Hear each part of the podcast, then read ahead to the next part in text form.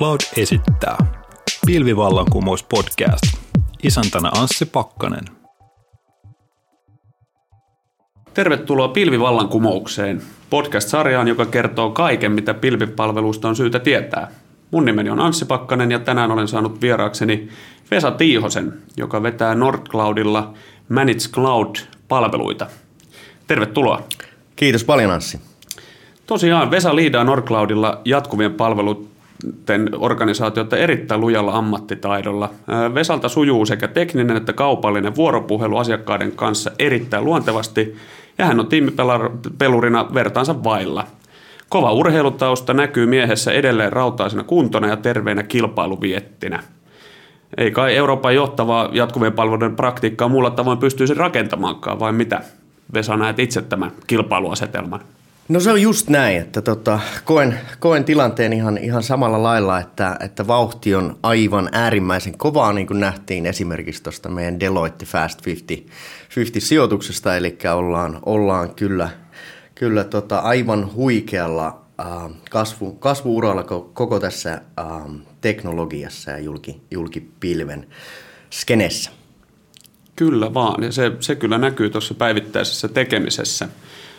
Nordcloud on ilmoittanut visiokseen olevansa Euroopan johtava jatkuvien palveluiden tuottaja julkisissa pilvipalveluissa. Miten ihmeessä tällainen kasvutavoite saavutetaan? No, se saavutetaan totta kai raudanlujalla osaamisella, eli meidän fokus jatkuvissa palveluissa Nordcloudilla on hankkia Euroopan parhaat osaajat. Ja totta kai sitten jatkuvia palveluita, kun ajatellaan, niin kyky vastata markkinan tarpeeseen ja tehdä niin sanotusti järkevää, ketterää, nopeaa tuotekehitystä ja tuottaa palveluita, jotka tuovat maksimaalisen lisäarvon asiakkaalle. Tuosta määritelmästä vielä. Puhutaan managed service, managed cloud, jatkuvat palvelut. Voitko vähän selventää, miten esimerkiksi Nordcloudilla eroaa jatkuvien palveluiden rooli, jos vaikka vertaa nyt perinteisen IT-yrityksen managed service-yksiköstä? No joo, jos ajatellaan perinteistä IT:tä, niin se on niin sanottu service desk lähestymistapa, missä ulkoistetaan joko sisäinen IT-hardis jollekin ulkopuoliselle tekijälle, mutta meidän liiketoiminnassa ja Nordcloudin jatkuvissa palveluissa korostuu se, että me ollaan käytännössä asiakkaan strateginen kumppani rakentamassa tätä pilvivallankumousta ja menestyksekkäitä palveluita julkipilven päälle. Loistavaa. Tuosta onkin hyvä jatkaa tuohon asiakasnäkökulmaan. Yritykset siirtyvät kovalla vauhdilla pilviaikaan ja samalla pilviympäristöt vaativat erikoisosaamista ja niiden ylläpito jatkuvaa valvontaa. Miten tämä Nordcloudilla on otettu haaste vastaan? Miten meidät positioidaan asiakkaiden mielessä tällä hetkellä? Meillä on siinä mielessä äärimmäisen hieno tilanne, että me ollaan niin sanottu Born in the Cloud-yritys, eli meillä ei ole sitä vanhan IT:n taakkaa, konesaleja tai mitään niin sanottua hidden agendaa tässä meidän tekemisessä. Ja tätä kautta sillä laaserin tarkalla fokuksella, missä keskitytään ainoastaan julkipilveen, niin me pystytään liikkumaan huomattavasti kilpailijoita nopeammin ja omaksumaan kaikki uudet palvelukomponentit, jos niin sanotaan, ja julkipilven palvelut ja tarjoamaan sitten managed service näiden päälle ja varmistamaan se ketteryys ja se julkipilven lupaus, mikä on kustannustehokkuus, skaalautuvuus ja ennen kaikkea loppukäyttäjille time to market, time to value. Juuri näin. Ja jos miettii näin niin vielä asiakaskulmaa, miten näet, että onko minkälaista osaamista ja resursseja tämmöiset vaatii? Mikä on se, mitä asiakkaalta normaalisti puuttuu, jotta voidaan lähteä julkipilveä tällä laajuudella viemään eteenpäin? Tokihan puhutaan vielä hyvin nuoresta teollisuuden ja teknologian alasta, ja näin ollen suurimmalla osalla asiakkaista puuttuu se pitkän linjan kokemus julkipilven käytöstä. Mm. Eli meidän yksi todella suuri vahvuus yrityksenä on se, että me pystytään tarjoamaan kaikki julkipilveen liittyvä, niin strategian suunnittelusta, konsultointiin ja automaatioon ja ympäristöjen toteutukseen kuin sitten koulutukseen ja jatkuviin palveluihin. Entäs sitten, jos käytössä asiakkaalla on useampia julkipilvialustoja, voiko yksi toimija olla näistä kaikesta vastuussa, huolehtia niistä kuin omistaa? Ilman muuta. Ja siinähän se ongelmakenttä, kun teknologiaskaala laajentuu, niin on tavallaan potenssiin 2. Ja nyt sitten, jos ajatellaan, että sä otat ylläpitoa julkipilvelle A, oli se sitten AWS, Azure tai Google Cloud Platform, yhdeltä toimijalta ja sitten ylläpitoa toiselle pilvialustalle toiselta toimijalta, niin sulla täytyy olla myös asiakkaana tuplaresurssit hanskaamaan tätä asiakkuutta ja tätä toimittajaa. Ja nyt kun ajatellaan Nordcloudia, me pystytään tarjoamaan tämä koko meidän palveluskaala ja jatkuvat palvelut kaikille näille 3 julkipilvialustalle, niin siinä asiakas saavuttaa huomattavia skaalaetuja. Kyllä, eli skaalautuvuus on se homman juoni. Kyllä. Minkälaisia asiakkaita Nordcloudilla on Suomessa ja Euroopassa? No mehän aloitettiin media ja pelialalta 2011-2012, mutta nyt kun katsoo, operoidaan 7 Euroopan maassa, laajennutaan koko ajan todella huikeata vauhtia, niin uskallan väittää, että ei ole teollisuuden alaa, jossa julkipilvi ei tekisi läpimurtoa tällä hetkellä. Ja milloin sitten taas asiakkailla tyypillisesti jatkuvat palvelut tulevat ajankohtaisiksi? Missä kohtaa heidän omaa pilveistystään tulee mieleen se, että haluaisin nukkua yöni rauhassa, mistä saan palvelua? No yksinkertaisesti se tulee siinä vaiheessa, kun sulla menee julkipilven ympäristö tuotantoon. Hmm. Eli ollaan käyty se pokkivaihe ja ollaan todennettu business case, että julkipilvellä saavutetaan skaalautuvuus tai kustannustehokkuusedut, jne. Ja ollaan varmoja siitä, että tämä on se oikea strategia, eli viedä tuotantoympäristöjä julkipilveen.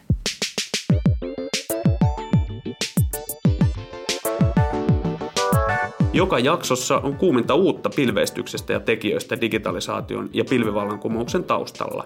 Muista tilata Pilvivallankumous.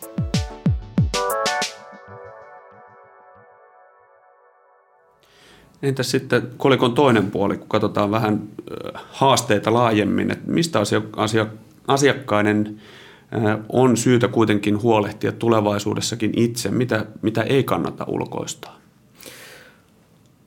No tuohon nyt ei varmaan ole sellaista silver bullettia, riippuen tietenkin yrityksestä ja mikä on yrityksen core-kompetenssi ja palvelut, tuotteet, mitä he tuottavat. Mutta tässä ehkä sellainen kultainen sääntö voisi olla mun mielestä se, että asiakkaan täytyy miettiä, että kuinka he niin kuin keskittyy siihen omaan core-kompetenssiin ja siihen omaan palvelunsa ja sen jatkokehittämisen. Oli se sitten vaikka joku pelialan yritys, joka tekee pelejä, niin totta kai heidän se core-kompetenssi kannattaa säilyttää siellä firman sisällä, ja se IPRistä lähtien niin on sitten mielekäs ja turvallinen strategia. Ja julkipilven osalta sitten tällainen ylläpidolliset toimenpiteet esimerkiksi, jotka ei ole suoraan sitä asiakkaan core-ydin liiketoimintaa, kannattaa ehdottomasti ulkoista.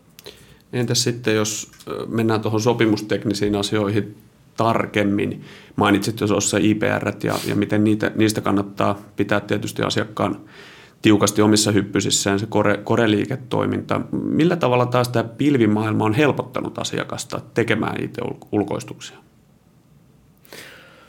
No totta kai tämä on helpottanut siinä mielessä, että nyt sen sijaan, että sä menet joko sisäiselle tai ulkoiselle IT-organisaatiolle ja pyydät resursseja sun liiketoiminta-applikaatiolle vaikkapa, niin tänä päivänä sä saat nämä vastaavat resurssit skaalautuvasti niin lähes napin painalluksella julkipilvestä ja tästä on sitten tullut suuria paineita skaalata sitä ylläpitoa ja tukea sille julkipilven infralle.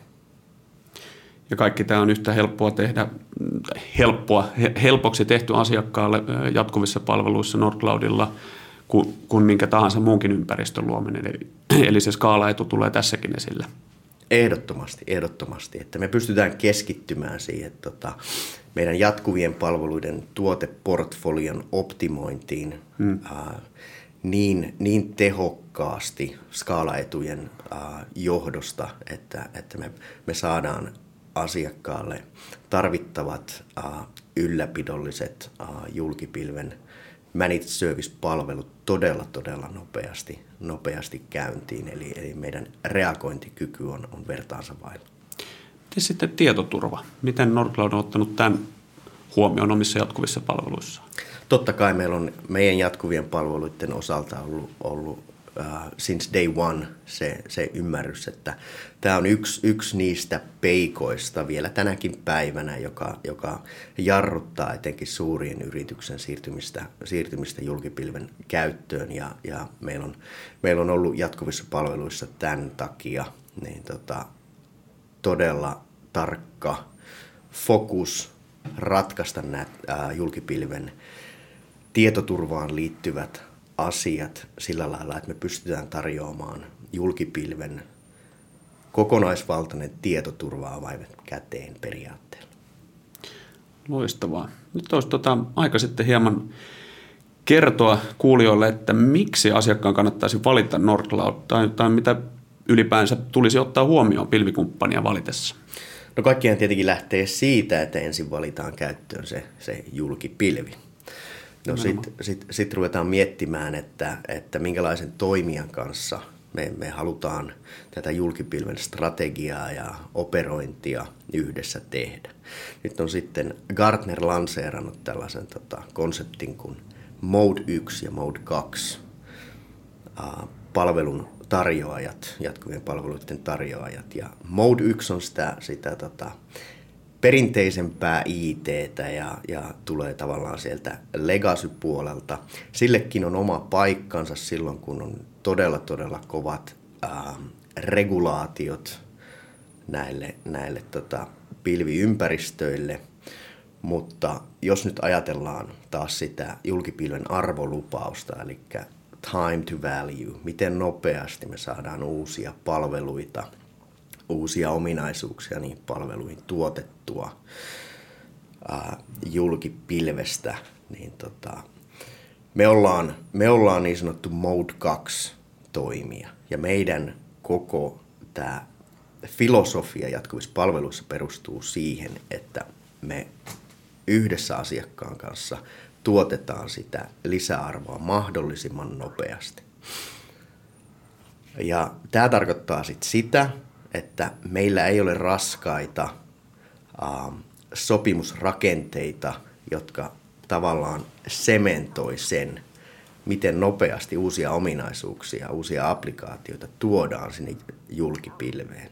Vaan päinvastoin me tavallaan halutaankin, että mahdollisimman nopeasti tuodaan uusia palveluita, uusia ominaisuuksia niihin loppukäyttäjille. Ja tämä sitten tarkoittaa sitä, että siinä on aina riski. Kaikki muutos on aina riskiä, mutta meidän filosofia on, että niin se pitää ollakin ja yhdessä korjataan ja yhdessä kehitetään, eikä sementoida sitä sopimusteknisesti sitä ympäristöä ja toimintamallia sellaiseksi, että jarrutetaan sitä kehitystä. Juuri näin. Se on sotisi muuten koko pilvifilosofiaa vastaan ja sehän on se koko edelleenkin skaalautuvuuden ydin. Kyllä, eli se konkretia tässä nyt sitten, jos mä vielä saan jatkaa, niin on se, että sopimussakot ja key performance indikaattorit, SLA-vaatimukset ja näin päin pois on meillä tavallaan hiottu minimiin ja toimitaan niin sanotusti DevOps-filosofian mukaisesti. Totta kai tänä päivänä meillä on myös suuria asiakkaita ympäri Eurooppaa, jossa on vaatimuksia mitata SLAta ja kirjoittaa sopimuksiin tiettyjä sopimussakkoja ja näin päin pois. Ja meidän toiminta skaalautuu myös tähän suuntaan. Mutta tänä päivänä koko ohjelmistokehitys on menossa siihen suuntaan, että nopeammin ja nopeammin tuotetaan lisäarvoa loppukäyttäjille ja otetaan tiettyjä riskejä ohjelmistokehityssyklissä. Kyllä, kuulostaa erittäin järkeenkäyvältä. Ja toki paljon tulee semmoisia sanoja ja ajatuksia, mitkä varmasti voi olla perinteiseen IT:n sen tottuneille, ehkä uusia, hieman tuntemattomiakin, mutta sen takiahan täällä ollaan, että näistä asioista päästään puhumaan ihan suoraan ja hyvin monella asiakkaallahan näin ollaan jo tehtykin. Nyt oikeastaan Vesa vielä tässä ihan lopuksi tämä pääpilviin osio. Eli otetaan vähän laajempi pensseli käteen ja ruvetaan maalailemaan, että jos saisit ihan itse päättää, miltä IT-maailma näyttäisi jatkuvien palveluiden näkökulmasta seuraavien vuosien aikana. No oikeastaan me toteutetaan jo sitä filosofiaa Nordcloudilla, että miltä se meidän mielestä pitää näyttää. Ja siinä ehkä organisaationa myös suoraan sanottuna hieman kipuillaan, että jos ajatellaan sopimusneuvotteluja vaikka finanssialan organisaatioiden kanssa, niin heillä ei vielä ole sitä kulttuuria ja kokemusta ostaa ketteriä pilvipalveluita. Ja meidän koko filosofia on se ketteryys ja nopeus.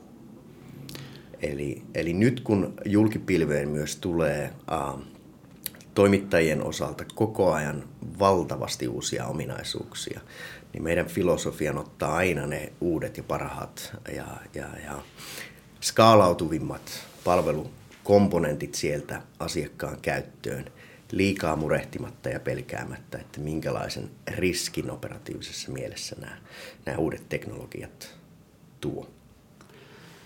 Kiitoksia Vesa haastattelusta. Tässä tuli paljon painavaa asiaa ja varmasti näistä keskustellaan asiakkaiden kanssa tuolla vuosien aikana vielä enemmänkin ja toivottavasti saadaan asiat menemään tähän suuntaan. Mutta kiitoksia Vesa. Kiitos oikein paljon.